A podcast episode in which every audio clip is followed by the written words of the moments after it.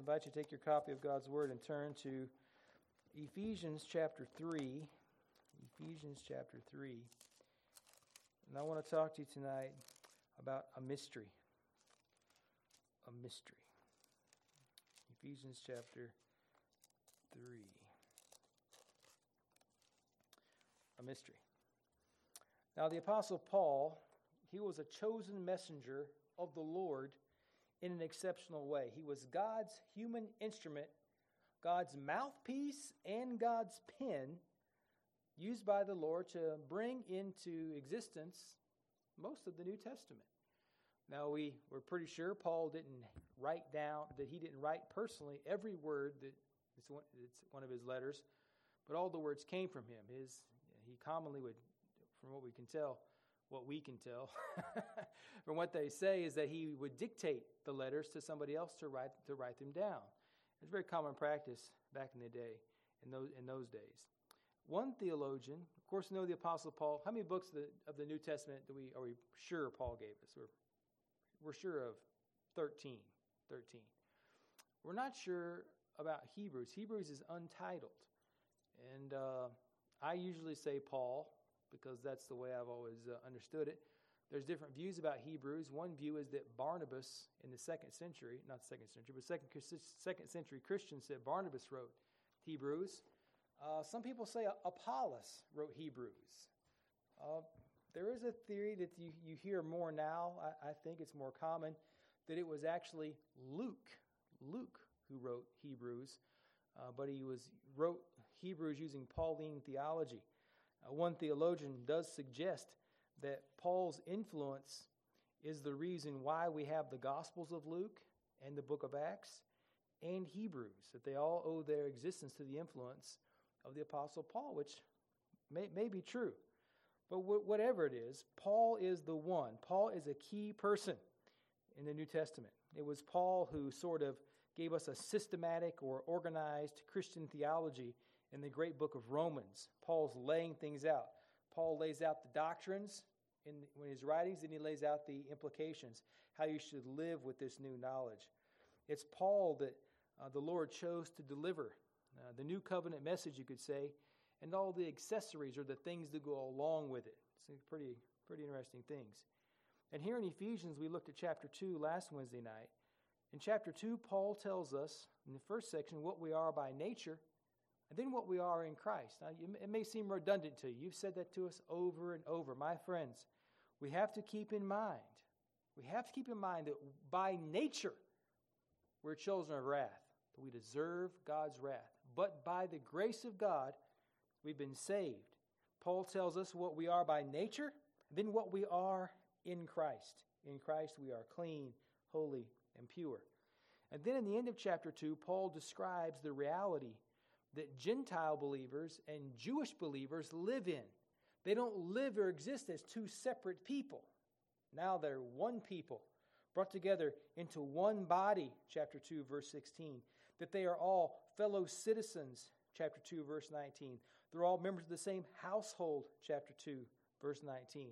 That they are assembled together into a holy temple, chapter 2, verse 21. That, that is a habitation of God through the Spirit, chapter 2, verse 22. The big idea to take away from chapter 2 is that God has taken Jews and Gentiles and brought them together into one being, into one person or identity, you might say, into one fellowship. Now, chapter 3 flows right up from chapter 2 into 3. So let's, let's read verse 22 of chapter 2. Then we'll jump down and starting in verse chapter 3. In whom ye also are builded together for an habitation of God through the Spirit. And for this cause, for this knowledge, for this reason, I, Paul, the prisoner of Jesus Christ, for you, Gentiles, if ye have heard of the dispensation of the grace of God, which is given to me to youward, how that by revelation he made known unto me the mystery, as I wrote afore in few words, whereby when ye read ye may understand my knowledge in the mystery of Christ, which in other ages was not made known unto the sons of men, as it is now, revealed unto his holy apostles and prophets by the Spirit, that the Gentiles should be fellow heirs and of the same body, and partakers of his promise in Christ by the gospel, whereof I was made a minister, according to the gift of grace, according to the gift of the grace of God, given unto me by the effectual working of his power. Unto me, who am less than the least of all saints, is this grace given, that I should preach among the Gentiles the unsearchable riches of Christ and to make all men see what is the fellowship of the mystery, which from the beginning of the world hath been hid in God, who created all things by Jesus Christ, to the intent that now unto the principalities and powers in heavenly places might be known by the church the manifold wisdom of God, according to the eternal purpose which he purposed in Christ Jesus our Lord, in whom we have boldness and access with confidence by faith of him. So, the big idea of chapter 2 is this, this unity, this oneness between Jews and Gentiles in Christ. And Paul goes into chapter 3 and says, This was a mystery. This is a mystery that has just been revealed. It's something that was ordained by God, planned by God, but it was hidden by God, kept back. There's an interesting verse in Proverbs, I think it's Proverbs 25 2, where it says, uh, hmm, Let's turn, let's turn there and read it because I, I thought I could call it to memory, but my, my mind went blank. You ever have a, a moment like that? Your mind just runs out of stuff? Proverbs 25. I hope I remember the right reference. Proverbs 20, Proverbs 25, 2.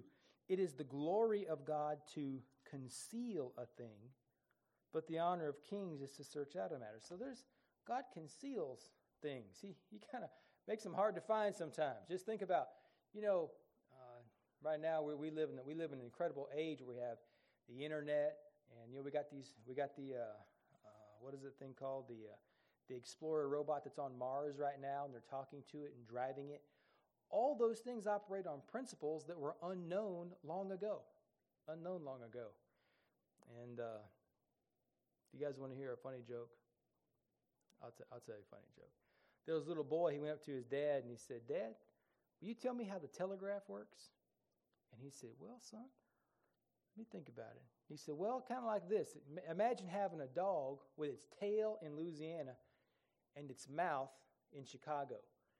And the telegraph works like this like you step on the dog's tail in New Orleans and you hear him bark in Chicago. And the kid's like, Okay, Dad. He said, Well, well, Dad, how, how the how does the wireless telegraph work? And his dad said, Well, let me think about it for a minute. Let me, let me study on it. And uh, his dad said, Okay, it's the same principle, only the dog is imaginary. We see, we have all these principles of communication, these mathematical principles and truths and scientific truths that are true. They've always been true, but we, we're only discovering them now. They were concealed, but now with revelation and knowledge, people are uncovering them.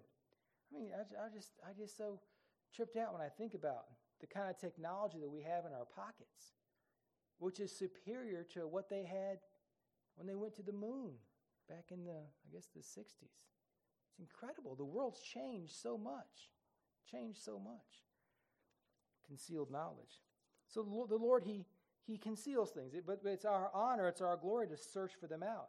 And Paul says that this mystery, this mystery of the oneness of bodies, bringing together of Jews and Gentiles, was something that has just now been made known by the apostles, by the apostles and prophets in chapter 3, verse 5. Now, this is not new information totally. This wasn't direct revelation that the only they had. It appears to be the illumination of the Spirit where they understood the scriptures in a new way in a new way. For instance, remember when Jesus was on the road to Emmaus and he was walking with the disciples? And they, and they didn't, they were talking about their crucifixion, and they said, What's going on here? And in Luke chapter uh, 24, verse 27, Jesus takes the scriptures and expounds to these two guys. He tells them all the stuff in Moses and the law and the prophets, all the things about himself. And then they're, they're blown away by that. But once you have that key of knowledge that the Old Testament talks about Jesus everywhere, that all the types are about Jesus, that all these shadows are about Jesus. Once you know to look for those things, it's easy to spot. Like one of those pictures that, you know, on, on a wall, it's all dots, you know, and you stare at it long enough and you're like, all I see is a bunch of dots. And some other person walks up and says, oh, I see a dog right in the middle of it. And once they say, I see a dog, what do you see almost instantly? You see the dog. And you can't and you can't not see it. And this is what, what happens. The Holy Spirit giving illumination to the minds of the apostles, that now they're understanding these things, seeing them in a different way. So the mystery is given to us in chapter 3, verse 6. A mystery is a, a truth that's been healed or been healed. if a truth has been healed, then the truth must have been a lie. Wouldn't that be the way it would work? The, the truth, the truth has been hidden and now is revealed. Now the mystery is in verse 6 of chapter 3, and the mystery is this that Gentiles should be fellow heirs of the same body and partakers of his promise in Christ by the gospel. This is what brings Jews and Gentiles together into one body so that we no longer have this distinction anymore. All these ethnic distinctions, all these racial distinctions, if you will, all these social distinctions, they're all taken away in the gospel. They're brought together into one body in Christ. Now, the gospel, remember, is the good news. The gospel is not believe on Jesus and be saved. The gospel is about the death, burial, and resurrection of Jesus. And both Jews and Gentiles can only enter this new community, this new people, through the gospel, through believing the gospel, through believing that Jesus lived and died and rose again for their sins. There is no other way to heaven, my friends. Get this into your mind. John 14, 6 is true. I am the way, Jesus said. I am the truth. I am the life. And no man, no person comes to the Father but through Jesus. It'll never be achieved any other way, only through Christ. We need to remember and take note of that. And we read the Bible, the New Testament, it talks about Gentiles. The Gentiles are basically the, uh, the, gen, the, I guess it'd be the, just a, the nomenclature for a person who is not a Jew. So all non ethnic persons are Gentiles. Non ethnic Jews are Gentiles. And that everybody, Jews and Gentiles alike, can be brought into this promised blessedness, but only through the gospel. Now, I'm going to give you a small outline for chapter 3, verses 1 to 12, okay? In verses 1 to 6, we have Paul's mystery. Paul says, There's this mystery that's been made known unto me, and I'm going to talk to you about it. I'm going to mention it to you. I'm going to reveal it. This is something that God has given to me. This is his task. This is his privilege, he says. In verse 2, if you've heard of the dispensation of the grace of God, which is given to me to youward, if you guys have heard how I'm, t- I'm teaching things that people haven't heard before, this, this is because this, this dispensation has fallen to me. This opportunity is mine to make known these things. And it's not really a thing that's unknown if you take your Bible and turn back to Acts uh, chapter 22. You'll see that this bringing together the Gentiles with the. Uh,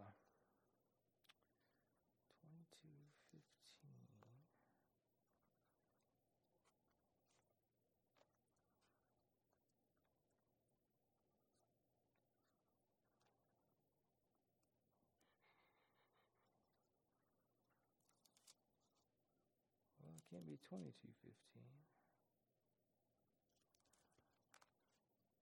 See if I got, see if I marked it down here. Oh, the 15s.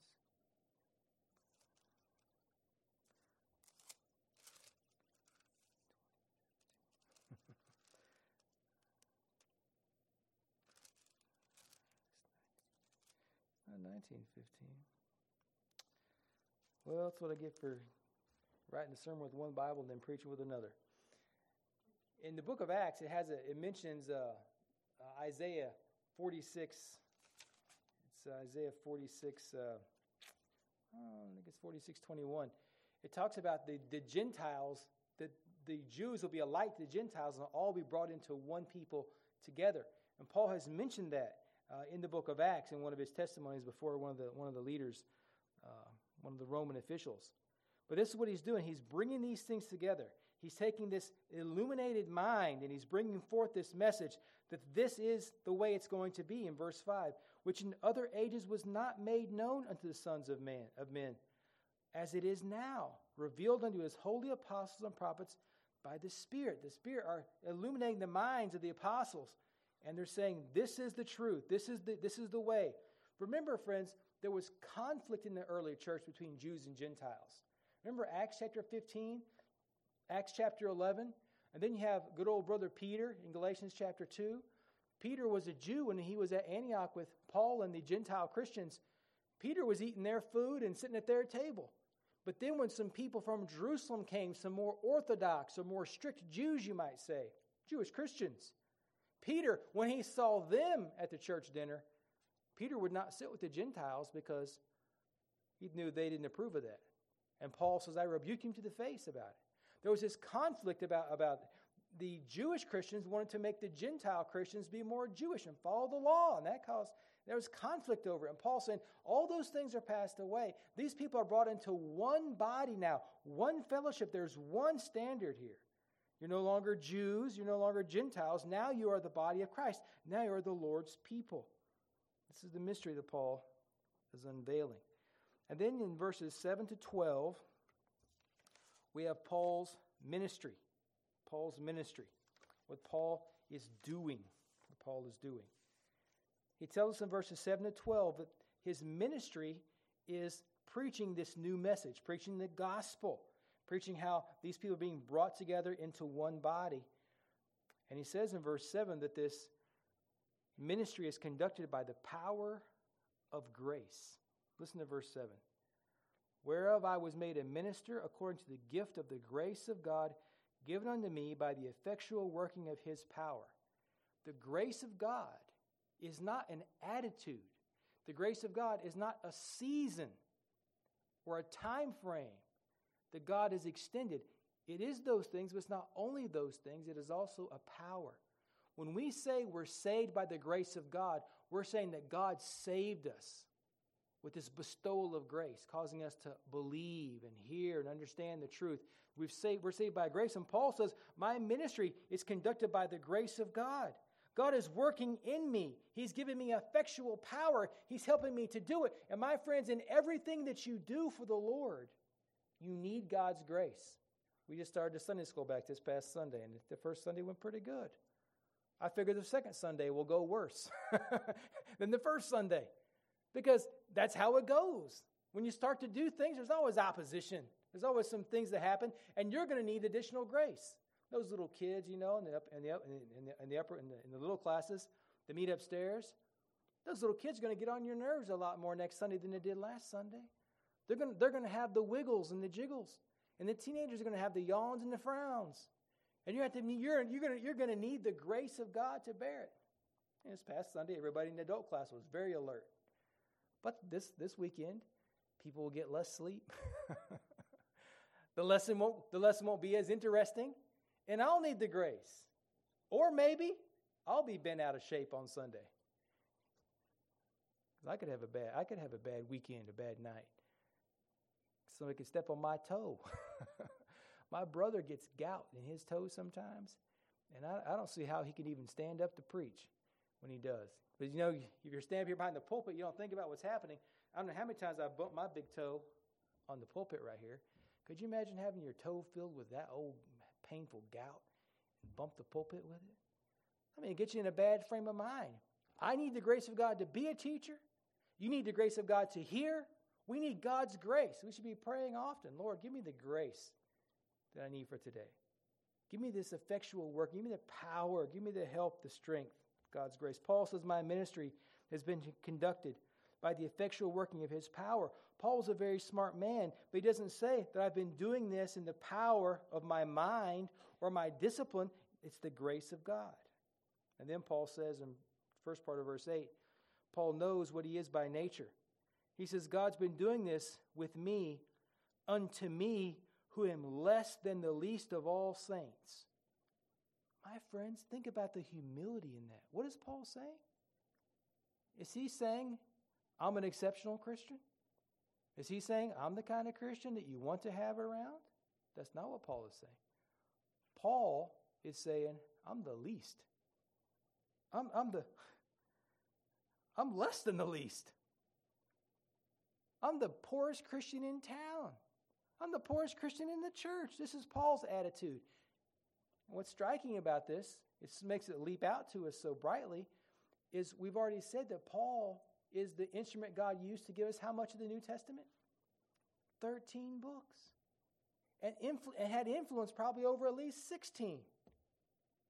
This mystery's been given to Paul, but Paul, as Paul looks at himself and he doesn't say, Look at me, Paul. Doesn't pop his suspenders and stick out his stick his nose up in the air. No, Paul puts his head down. He knows what he is by nature. He knows what he is. He knows it's only by the grace of God working in him. It's Paul that has that great reading in the book of Romans where he says, By the grace of God, I am what I am. I am what I am by the grace of God.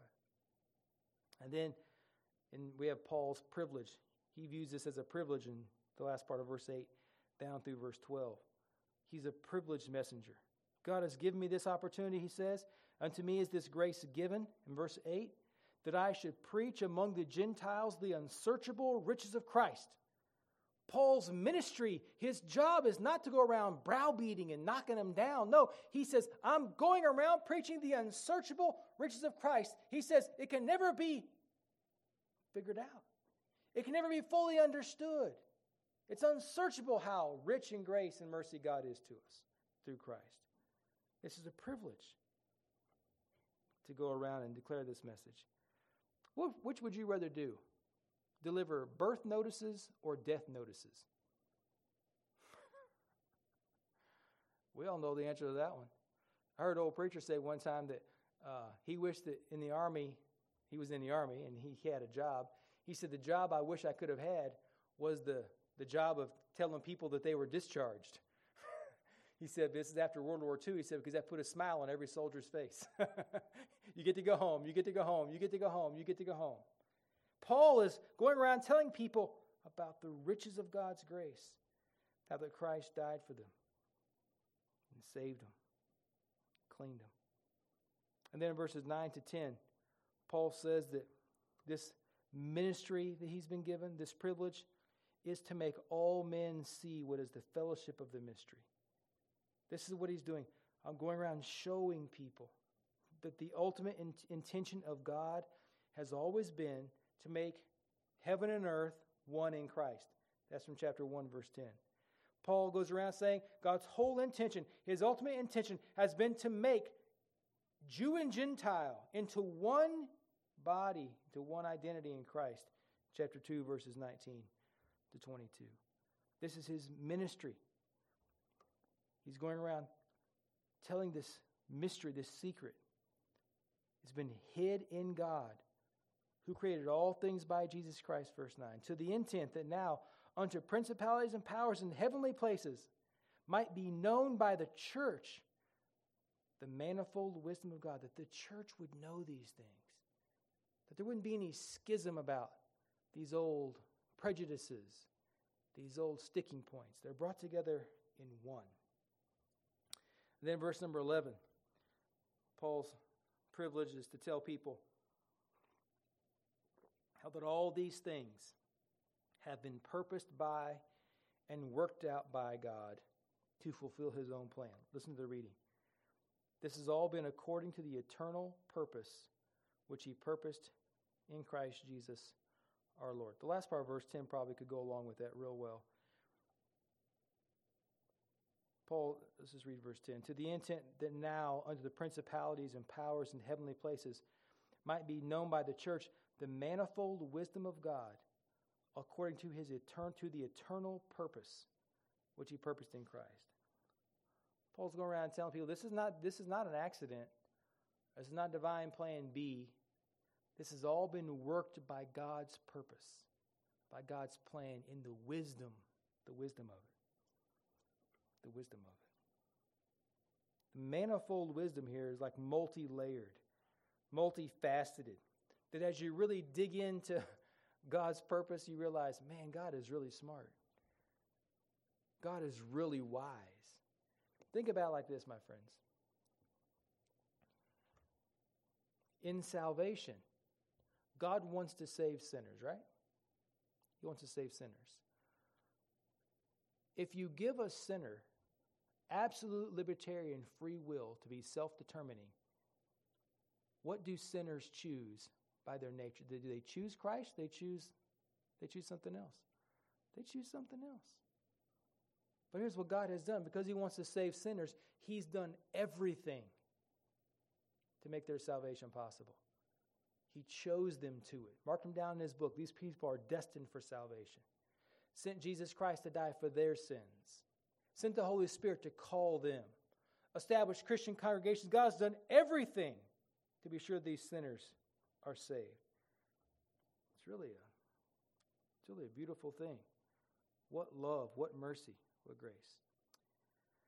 Finally, what we have, Paul tells us what we have with God through Christ in verse 12.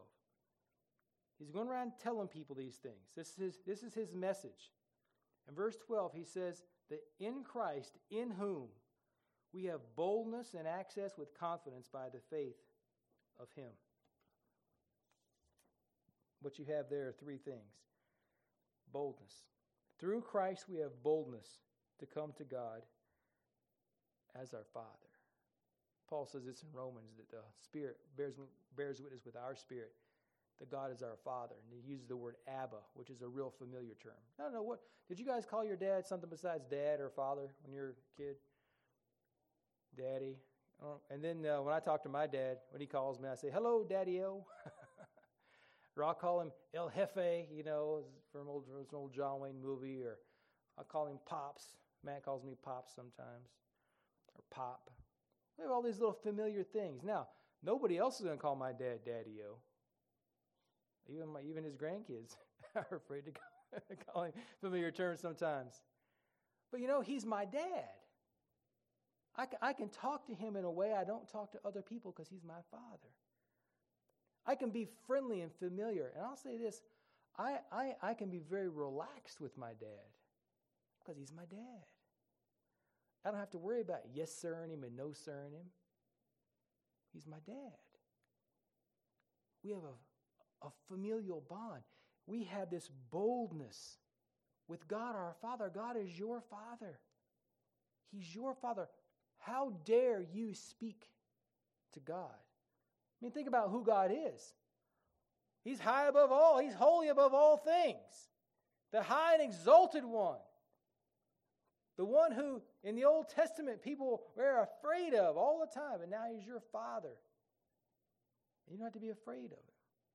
You don't have to cower in fear. He's your, we have boldness through Christ. And then we have access. Access. During the Corona I call, I call them the corona times. In the corona times, we had limited access to things, didn't we? Limited access. Valerie, Valerie came by the church today when she got out of class, and we went and had a bite of lunch. And she said, Where do you want to go? And I said, Well, where can we go in? where can we go inside and sit down and eat? You know, we're still worried about access to things. And then when you, now, now since they changed the rules here in Lawton, What's, what's one of the questions you ask yourself when you go to a business? Are they going to make me wear a mask or not? Do I have to wear a mask? Some businesses have taken down their mask signs and they don't care. And then other places, they still care. They still want you to wear a mask. And so you got to go with the rules, right? And so you're just, you're trying to get access to these places. You're thinking about it. Access. Now, the access we have to God is uh, anytime access anytime access. Because you can even come to God when you're unholy and sinful. Unholy and sinful.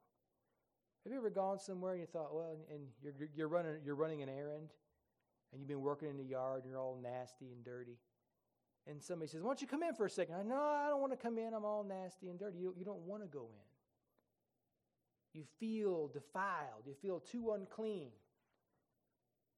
You know how it is when you've been out working in the yard and you come inside and you sit down and you drink some tea or drink some water and get cooled off and you want to go to bed. But you don't want to go to bed dirty, do you? You want to get clean, then crawl in the sheets.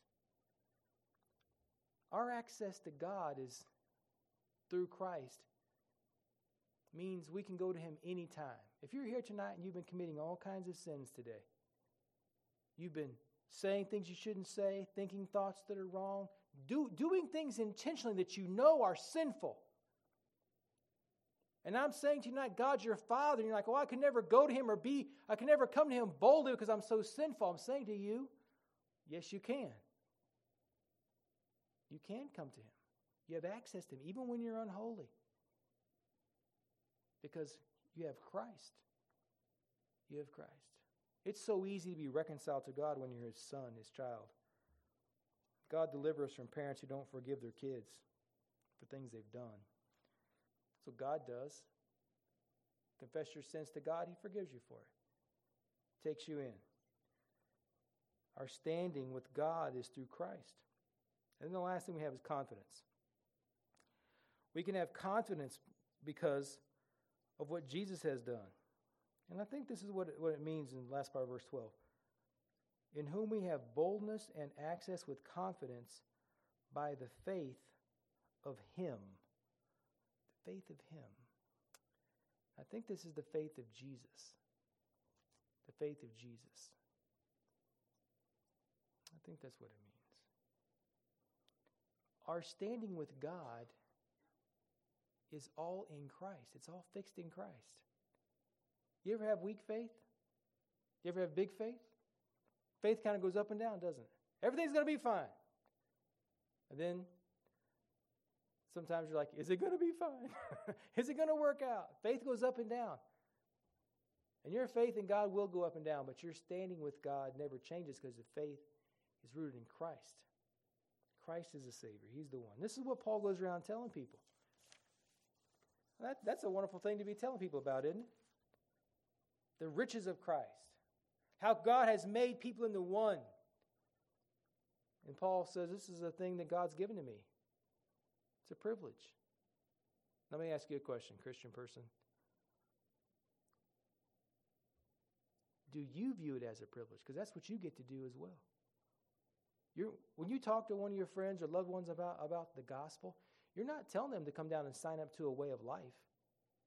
You're not telling them to take up this code of conduct. You're telling them come to Christ. Christ will save you and cleanse you and wash you. Christ is, this is the, Paul says this is the ministry of reconciliation. This has been given to us by the Lord to reconcile people to God. Just by telling them, telling them. All you got to do is tell them. You don't have to convince them. You don't have to argue them down the ground. You just tell them. And the Holy Spirit works. Helps you to know, helps them to know and understand. The Holy Spirit works in them. You know, the Holy Spirit, the way the Holy Spirit worked in you, He works in other people too. Just, just through simply telling people this wonderful news, this privilege about this mystery that in Christ, in Christ, we're reconciled to God according to his purpose. All right, let's pray together. And then uh, what we just say, we trust the Lord as blessing to his word. Now let's, Valerie,